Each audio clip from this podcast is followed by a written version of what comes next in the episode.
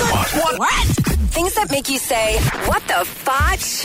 On Power 96.5. So I don't know if you knew about this, but women have a new holiday trend called Christmas tree eyebrows. Have you heard about this?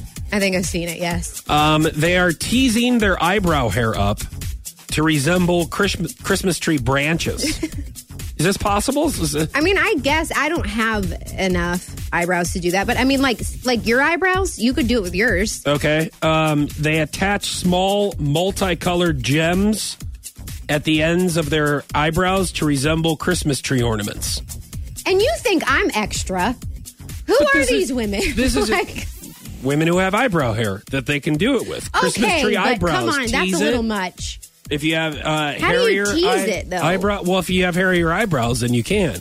I guess Like you you can just- push them all the opposite way of their the way they grow. Can't you? You have fake eyelashes. Can't you put fake eyebrows on? Well, I mean, instead of coloring them in or getting them tattooed on your face, Um, can't you get? Do you know? What I, can you get hairier I think eyebrows you- so you can put ornaments in them? I think you Christmas tree can. I eyebrows? think you can just stick them on there. I think I've seen something like that. That's, I think they'd look good on you. oh, do you? I think you should let those grow out. No. Yeah, go let it hairy. Get it hairy eyebrows. Maybe even like just for the holiday. And once again, this is just for the holidays. Oh, okay. Let- so I let can the stick middle grow gems out. on them.